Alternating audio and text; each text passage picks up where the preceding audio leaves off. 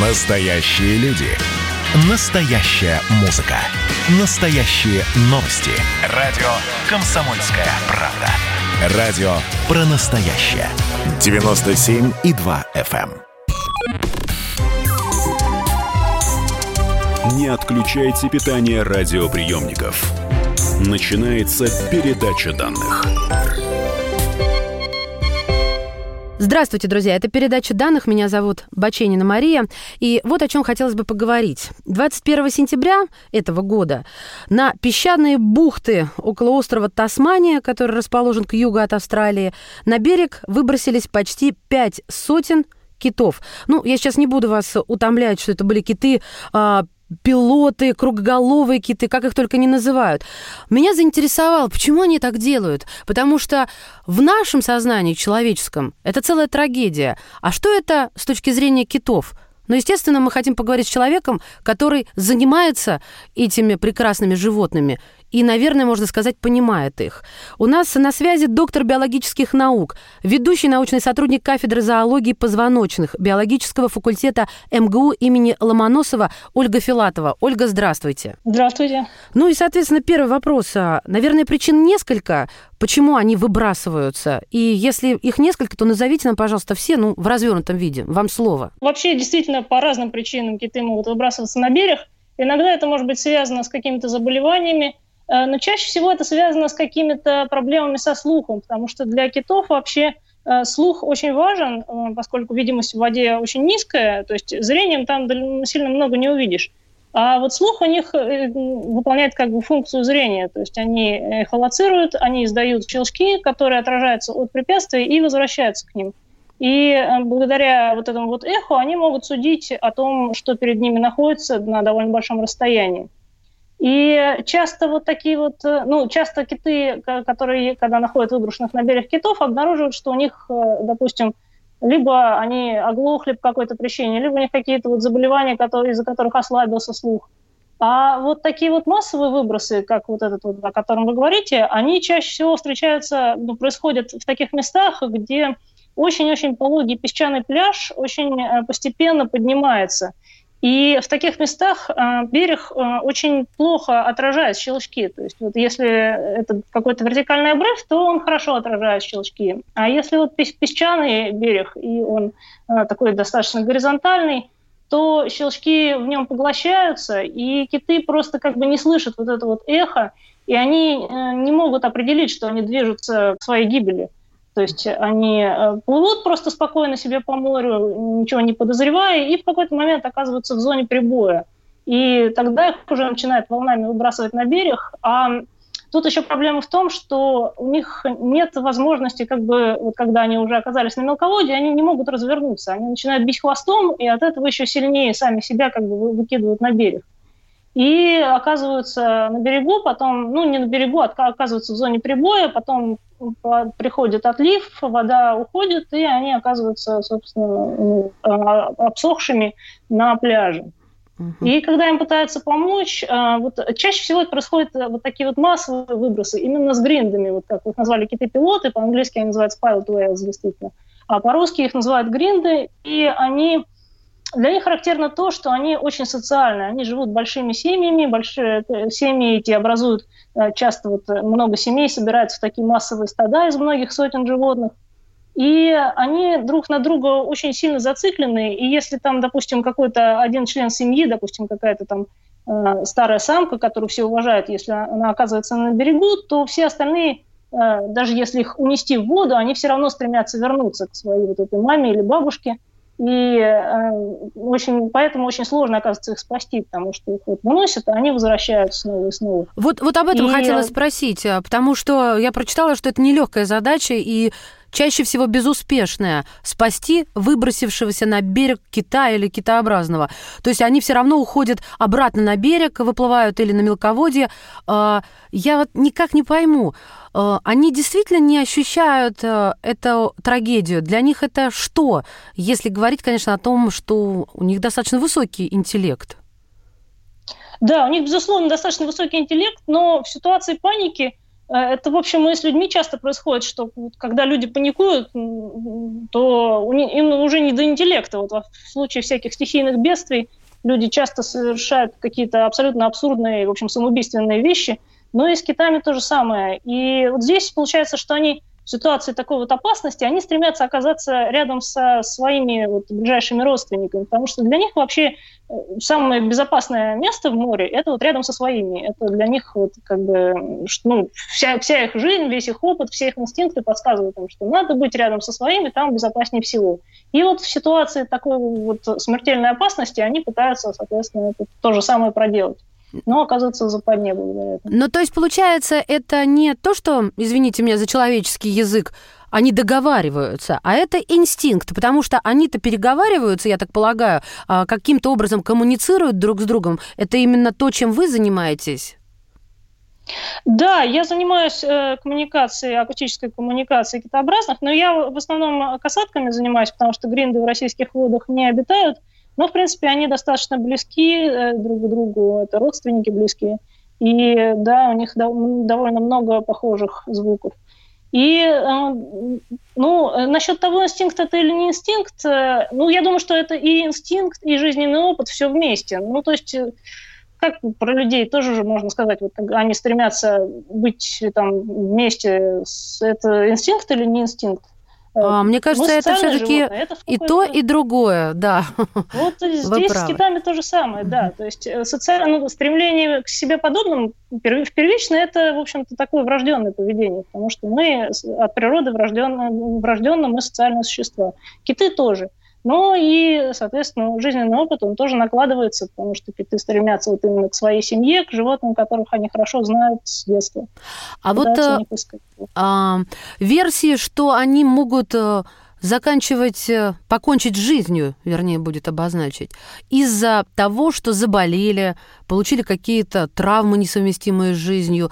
И э, вот из-за этого это подтверждено научными исследованиями или это все мифы? Довольно сложно научно подтвердить или опровергнуть то, что они сознательно пытаются покончить с жизнью, потому что ну, я себе с трудом представляю, как э, можно поставить эксперимент, э, который покажет, что сознательно ли они выбрасываются на берег, потому что хотят кончить жизнь самоубийством, или они просто э, как-то у них там какое-то помутнение в мозгу из-за болезней, и вот с этим это связано.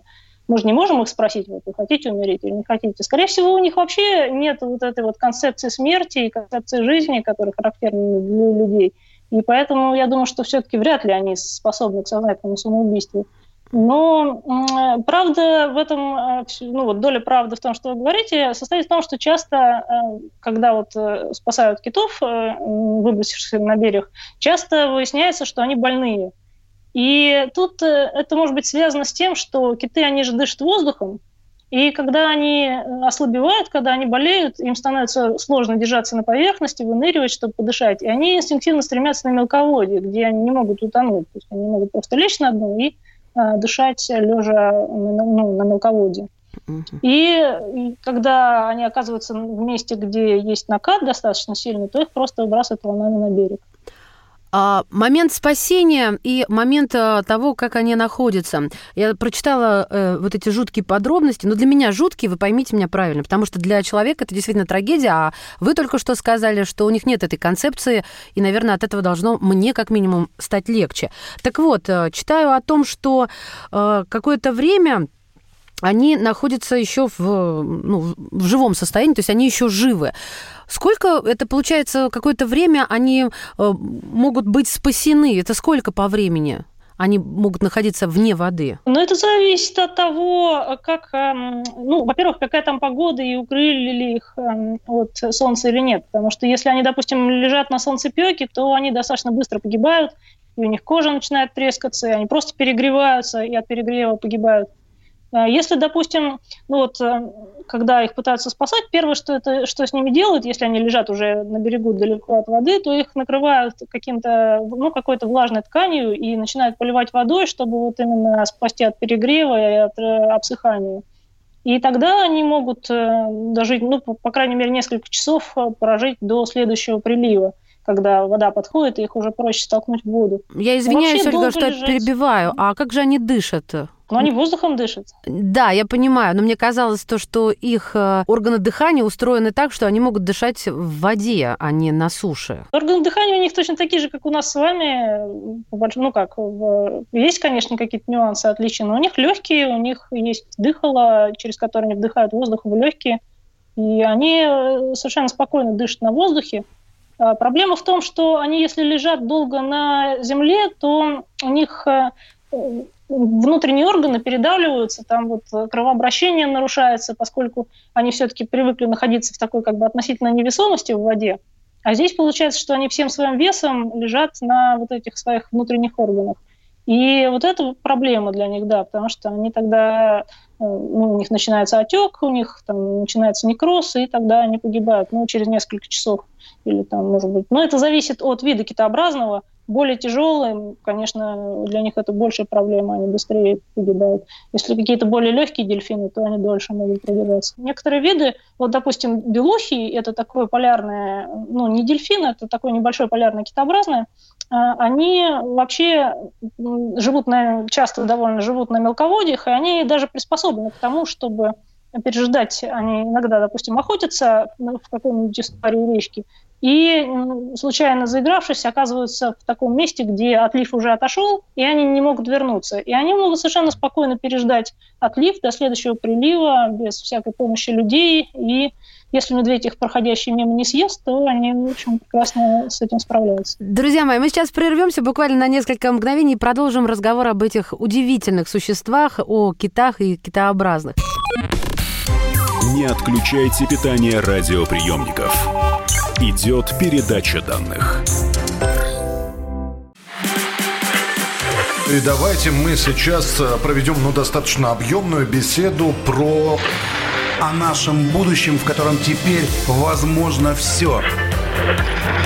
Раз и сделали некий прорыв. Вот сегодня мы хотим поговорить, прорыв ли это, почему так много шума. Вся страна слышала об этом. Есть те, кто смотрят в небо и мечтают о звездах. Комсомольская правда. Это радио.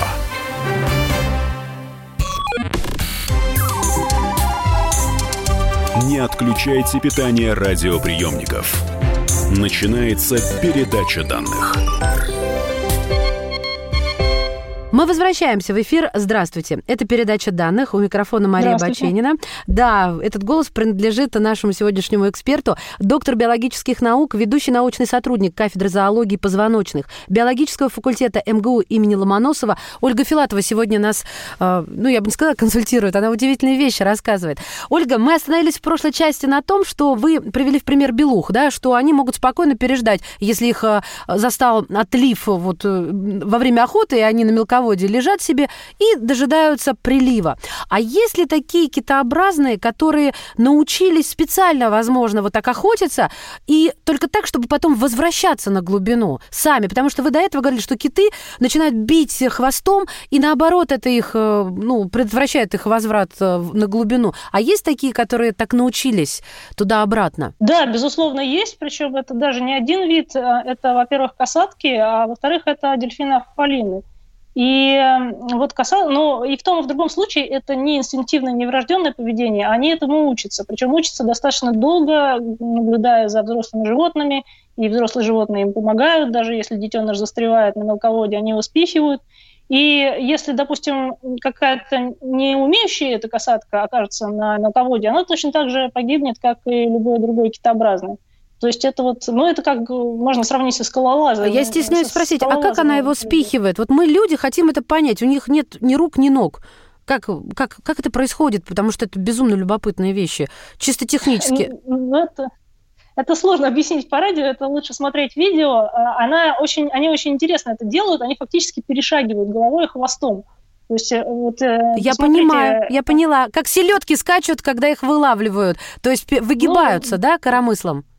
Да, но не совсем коромыслом, но вот они так, да, получается, что они приподнимают хвост, приподнимают голову чуть-чуть, да. Но они, конечно, совсем коромыслом не могут, потому что они тяжелые, но вот да, они, это действительно напоминает такое шагание. Поразительно. И э, вот, э, они этому научаются, они учат этому детенышей, и это далеко не все популяции э, имеют эту культурную традицию. Это есть вот касатки в Аргентине, то, что чаще всего можно там увидеть на Ютубе или в фильмах BBC – они там охотятся на детенышей морских слонов. И вот именно в сезон, когда вот у морских слонов детеныши начинают сходить в воду, они в этот момент еще глупые, ничего не соображают, и вот в, в линии прибоя играют просто, или ходят там, привыкают к воде. И в этот момент касатки туда приходят, и этих детенышей вот так вот выхватывают из линии прибоя. И там очень удобное место, в том смысле, что там такой достаточно, достаточно резко пляж уходит вниз, поэтому у них, э, в общем, риска остаться на, на мелководье и не суметь вернуться, его не очень много, это там редко происходит. А есть еще одно место в Индийском океане, где тоже совершенно другая популяция касаток научилась э, той же технике, это острова Кразе.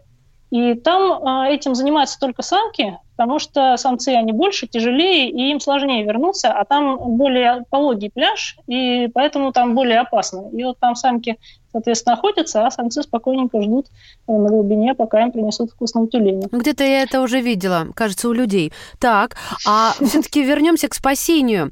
А, и снова я задаю вопрос, который, может быть, вас удивит. А, ну, почему мне это интересно? Вот пять сотен туш, которые лежат на берегу, и стараются спасти тех, кто еще жив. А, понятно, что их укрывают, обливают водой. А как их затаскивают-то обратно? Ну, вообще во многих странах, во всяком случае цивилизованных странах, есть специальные группы по спасению китообразных, попавших в беду. И там, допустим, у них есть специальные какие-то устройства, ну, не устройства, допустим, у них есть носилки, на которые они как-то Э, закатывают этих животных. Э, и это, ну, конечно, лучше всего это делать на носилках, потому что иногда не умеющие, ну, когда просто люди, которые не специалисты, оказываются в такой ситуации, они часто пытаются затащить за хвост э, да. китов в воду. И это, конечно, очень для них травматично. Можно сломать позвоночник или еще какие-то травмы нанести. Но вот лучше всего, конечно, как, каким-то образом поместить их на носилки и за, просто занести в воду. Но это достаточно тяжело с гриндами, потому что они все-таки такие тяжелые животные, несколько сотен килограммов весят. А даже не, некоторые там несколько тонн могут, особо крупные. А у дельфинов и у китов разные причины вот таких поступков? Выбрасываться на берег или одни и те же? Э, вы знаете, тут еще возникает э, сложный лингвистический вопрос, что считать китом, а что считать дельфином. Ну, кит, что... давайте по-детски, потому что так правильнее и понятнее, главное. Кит – это кит, а дельфин – это китообразное, которое выглядит иначе, чем кит. Ну вот как, есть, ну, конечно, вот переходные гринды... формы, я понимаю, о чем вы говорите. Ну, продолжите, Гринды. Гринды это они, ну вот они с вашей точки зрения киты или дельфины? Они киты, они чужие. Ну вот они на самом деле самые настоящие дельфины. Они относятся к семейству дельфиновых, и они, в общем, и касатки относятся к семейству дельфиновых. То есть вот они на самом деле в большей степени дельфины, чем те же самые белухи, о которых я уже говорила, которых часто называют полярным дельфином. То есть э, вообще Китами часто называют представителей э, группы усатых китов. Э, они вообще крупные достаточно, это какие-то синий кит, финвал, сейвал. Mm-hmm. И они отличаются от зубатых китов тем, ну, помимо многих других вещей, они отличаются тем, что у них нет эхолокации, вот, про которые я рассказывала. То есть вот зубатые киты, они ориентируются с помощью вот этих вот щелчков и эхо от них. И, и они часто оказываются на берегу вот именно потому, что этот вот их ориентационный аппарат не сработал.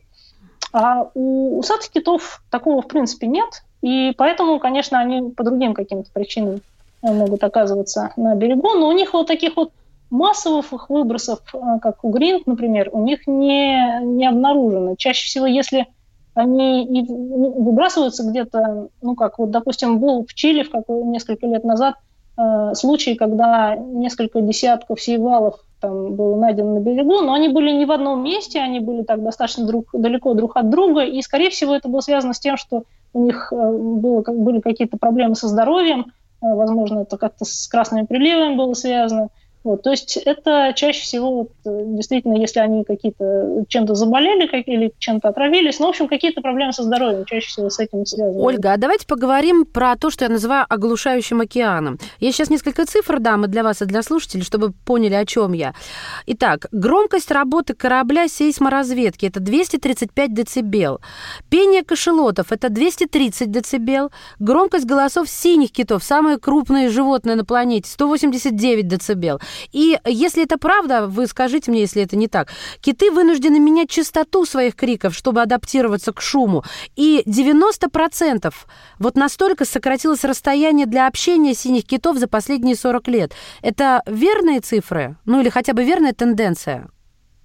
Ну, э, тенденция, в общем, верная. Конечно, так точно сказать, это зависит от того, про какой район океана мы говорим. В общем, от, ну, от многих вещей. Вот так вот точно сказать, что именно 90%, конечно, нельзя. Но да, в общем, это правда, то, что шум судов очень негативно влияет на китообразных. И это не только, проблема здесь не только в сокращении дистанции общения. Проблема еще в том, что вот этот вот постоянный судовой шум, он воздействует как такой фоновый стресс. И э, получается, что у китов постоянный какой-то есть фоновый стресс, у них от этого снижается иммунитет, и, в общем, возникают какие-то тоже проблемы со здоровьем. Конечно, они, в общем-то, не очень сильные, но если популяция и так достаточно в плохом состоянии находится, как вот, допустим, у синих китов, то это может э, сильно влиять на вероятность ее дальнейшего восстановления. А Правда, что дельфины вот из-за этого шума теряют, э, на могут потерять на 40 минут слух? Ну, это, видимо, тоже из каких-то, я не знаю, откуда взялась такая цифра 40 минут. А, из, ну, тут э, вопрос в том, какой шум вы имеете в виду. Если вы говорите э, то, что вот вы первые называли судно сейсморазведки, то это, собственно, не шум двигателя, а это такие вот воздушные пушки, которые, собственно, стреляют, чтобы обнаружить нефть. А, то есть э, это как такой эхолокатор дельфина, только очень-очень громкий. Они издают очень громкий звук, и по эху, пришедшему от дна, они э, потом э, узнают, есть там нефть или нет, и если есть, то на какой глубине и в каком количестве. И это реально очень-очень громкий звук. То есть там даже люди, которые сидят в, этом судне, они там, очень сильно на себя ощущают это воздействие. И, конечно, если рядом с дельфином Э, ну, вдруг начнет эта пушка работать, то он может и слух потерять и на 40 минут, и может его и совсем потерять, угу. ну, зависит от расстояния. Вот. Так что, в принципе, возможно такое, да. Скажите мне, пожалуйста, э, нам нужно бороться с этим, с тем, что они выбрасываются на берег, или это воспринимать нужно как должное? Нет, но с тем, что выброс зависит от причины. Вот то, что вот эти вот выбор, массовые выбросы гринт на вот эти вот пологие пляжи и песчаные косы, это связано просто с рельефом местности, и тут, конечно, уже ничего не сделаешь. Надо просто пытаться им помогать. Э, ну, понятно, что это достаточно сложно, но все-таки кого-то иногда удается спасти. А вот другие причины, вот опять же, часто бывает, что ну, вот, когда у дельфинов проблемы со слухом, они могут быть э, связаны с, каким, с какой-то человеческой деятельностью. Те же э, пушки сейсморазведки, иногда это бывает какой-то военный сонар, который, вот, там, допустим, в Америке было обнаружено, что когда они там проводят военные учения, то часто после этого находят на берегу таких вот особых китов, клеворылов, Э, которые ныряют, а вообще они, это очень интересные киты загадочные, они ныряют на большую глубину. Недавно в новостях появилось, что аж на три часа, больше, чем на три часа может погружаться этот кит – и вот они очень страдают именно, судя по всему, от этих военных сонаров и часто погибают вот после этого. Вот, конечно, с такими вещами надо как-то бороться, пытаться предотвращать это негативное воздействие. Мы а, от всей души благодарим доктора биологических наук, ведущего научного сотрудника кафедры зоологии позвоночных биологического факультета МГУ имени Ломоносова. Ольга Филатова сегодня была в передаче данных. Передача данных успешно завершена. Не отключайте питание радиоприемника. Скоро начнется другая передача. Георгий Бофт. Политолог, журналист, магистр Колумбийского университета, обладатель премии «Золотое перо России» и ведущий радио «Комсомольская правда». Авторскую программу Георгия Георгиевича «Бофт знает». Слушайте каждый четверг в 17.00 по московскому времени. А что такое деньги по сравнению с большой геополитикой? Мы денег тут не считаем.